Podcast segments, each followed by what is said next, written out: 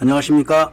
2021년 6월 24일 목요일입니다. 코페스 동반자 채널에서 오늘은 영국 HMS 디펜더 함과 KDDX 그리고 러시아 흑해 함대 이런 주제로 말씀을 드리도록 하겠습니다. 어제 뉴스를 보신 분들은 다 아시겠지만 미국의 육함대가 우리나라 해군에게 흑해에서 훈련하는 연합 훈련에 와달라고 그리고 훈련에 참가해달라고 초청을 했는데 우리나라 해군에서 거부를 한 뉴스를 보셨을 겁니다. 그리고 그 흑해에서 영국의 HMS 디펜더 방공 구축함이 러시아의 영해로 진입을 했다가 러시아의 경비함과 수호이 24를 동원한 러시아 측의 경고 폭격을 받은 사실도 아실 겁니다. 그리고 본 채널에서 최근 들어가지고 호위함급과 방공 구축함들에 대한 여러 나라의 비교 이런 영상을 보셨을 겁니다. 우선 우리나라 해군에서 미 육함대의 초청을 거부한 것은 잘한 겁니다. 구소련이 망해가지고 연방이 해체되고 러시아로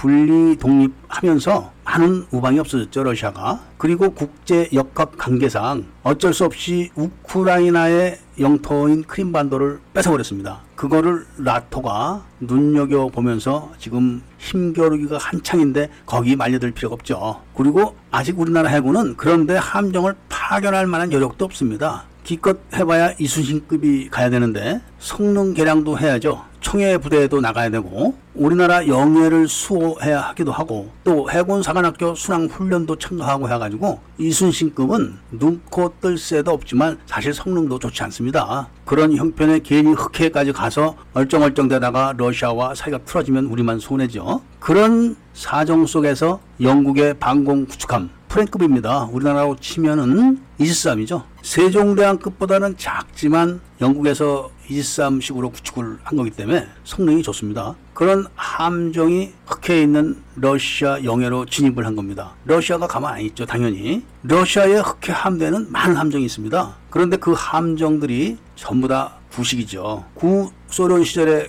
건조했거나 그 설계입니다. 엊그제 영상에서 제가 말씀을 드렸지만 러시아가 최근에 4천톤급 호위함을 건조를 하기 시작했는데 일본함이 진수만 했지 아직 취역하지는 않았습니다. 비교적 신형이라고 해도 우리 기술로 봤을 때는 구식이죠. 그런 함정이 최신형인데 지금 흑해 함대에 있는 러시아 함정들은 거의 필리핀 해군 수준으로 보시면 됩니다. 영국 방공 구축함이 러시아가 주장하는 영해로 3km 이상을 들어왔다는 겁니다. 러시아가 할 수 있는 일은 경고 방송을 하고 순찰선에서 경고 사격을 하는 거죠. 그런데 영국 방공 구축함이 끄떡도 하지 않죠.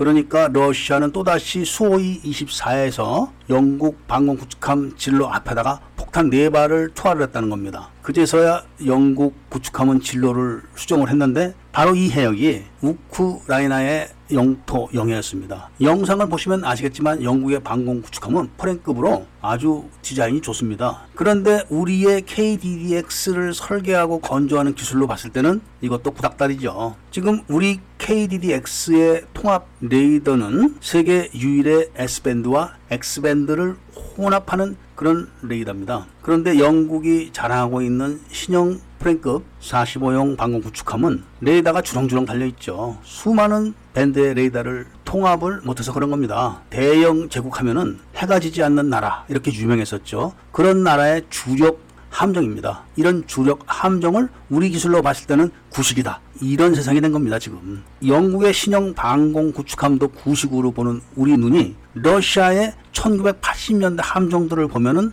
어떻게 보이겠습니까? 딱 필리핀 해군처럼 보이는 겁니다. 흑해함대에는 구 소련 시절에 건조해서 배치해놓은 2만 톤급 이상 되는 수량함들도 있습니다. 함정 수명을 30년으로 본다면은 그런 어마무시한 함정들도 다 고철이나 다름이 없는 겁니다.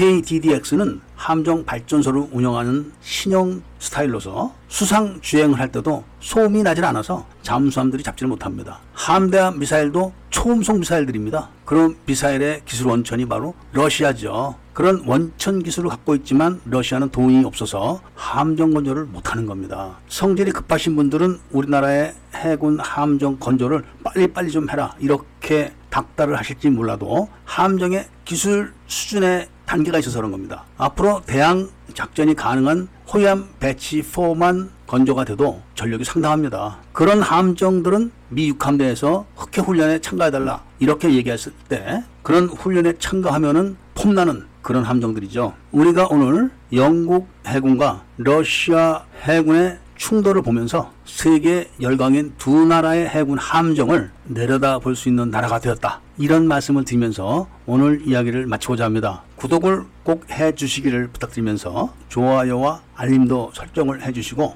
이야기를 들어주신 데 대해서 감사의 말씀을 드립니다.